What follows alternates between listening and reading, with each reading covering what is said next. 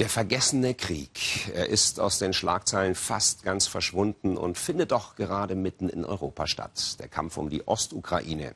Eigentlich sollten ja die Waffen dort schweigen, sie tun es aber nicht.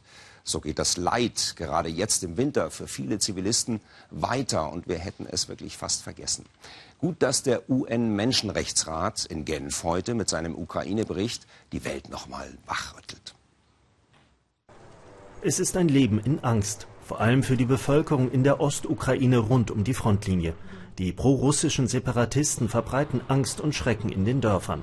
Zum Teil vertreiben sie Menschen aus ihren Häusern oder nehmen ihnen Ackerland weg. So Recherchen des Menschenrechtshochkommissariats. Uh, das ängstigt die Bevölkerung und gefährdet die zivile Infrastruktur, eine Bedrohung, die durch die zunehmenden Kämpfe verstärkt wird.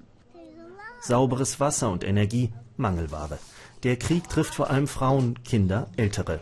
Und nach wie vor seien schwere Waffen auf beiden Seiten im Einsatz. Auf die Bevölkerung werde keine Rücksicht genommen. Auf allen Seiten dürfen eigentlich diejenigen, die Waffen haben, machen, was auch immer sie wollen. Das heißt, Schulen bombardieren, das heißt, Spitäler bombardieren, das heißt auch, äh, Schulen und Spitäler benutzen zum Waffen dort äh, eigentlich be behalten. Seit Anfang 2014 kämpfen pro-russische Separatisten für die Abspaltung der zwei durch sie proklamierten Volksrepubliken Donetsk und Lugansk von der Ukraine. Vor allem entlang der Frontlinie werden vermehrt Zivilisten getötet oder verletzt. Seit Mitte April 2014 ca. 10.000 Tote, darunter mehr als 2.000 Zivilisten. Hunderte von Personen seien verschleppt worden, heißt es im Bericht des Menschenrechtskommissariats.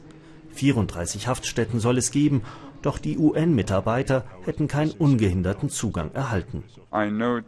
Ich stelle fest, dass die bewaffneten Gruppen, die die Gebiete in Donetsk und Lugansk kontrollieren, nach wie vor Menschen entführen und gegen ihren Willen festhalten, sie verschleppen, auch Minderjährige. Das Problem? Keine der Kriegsparteien ist offenbar gewillt, das Minsker Abkommen umzusetzen, das heißt kein Waffenstillstand, kein Abzug schwerer Waffen und Söldner. Das, was wir sehen können, ist, dass es die Separatisten von Söldnern unterstützt werden und von russischen Waffenlieferungen äh, immer wieder kriegen. Und eigentlich, das erlaubt, dass der Konflikt immer weitergeht. Das erlaubt, dass er auch immer schärfer wird. Wenn die ukrainische, ukrainische Seite schärfere und, und äh, schwere Waffen benutzt, dann macht das auch, machen das auch auf der anderen Seite die Separatisten die Vertreter der Ukraine und Russlands schoben sich heute gegenseitig die Schuld zu.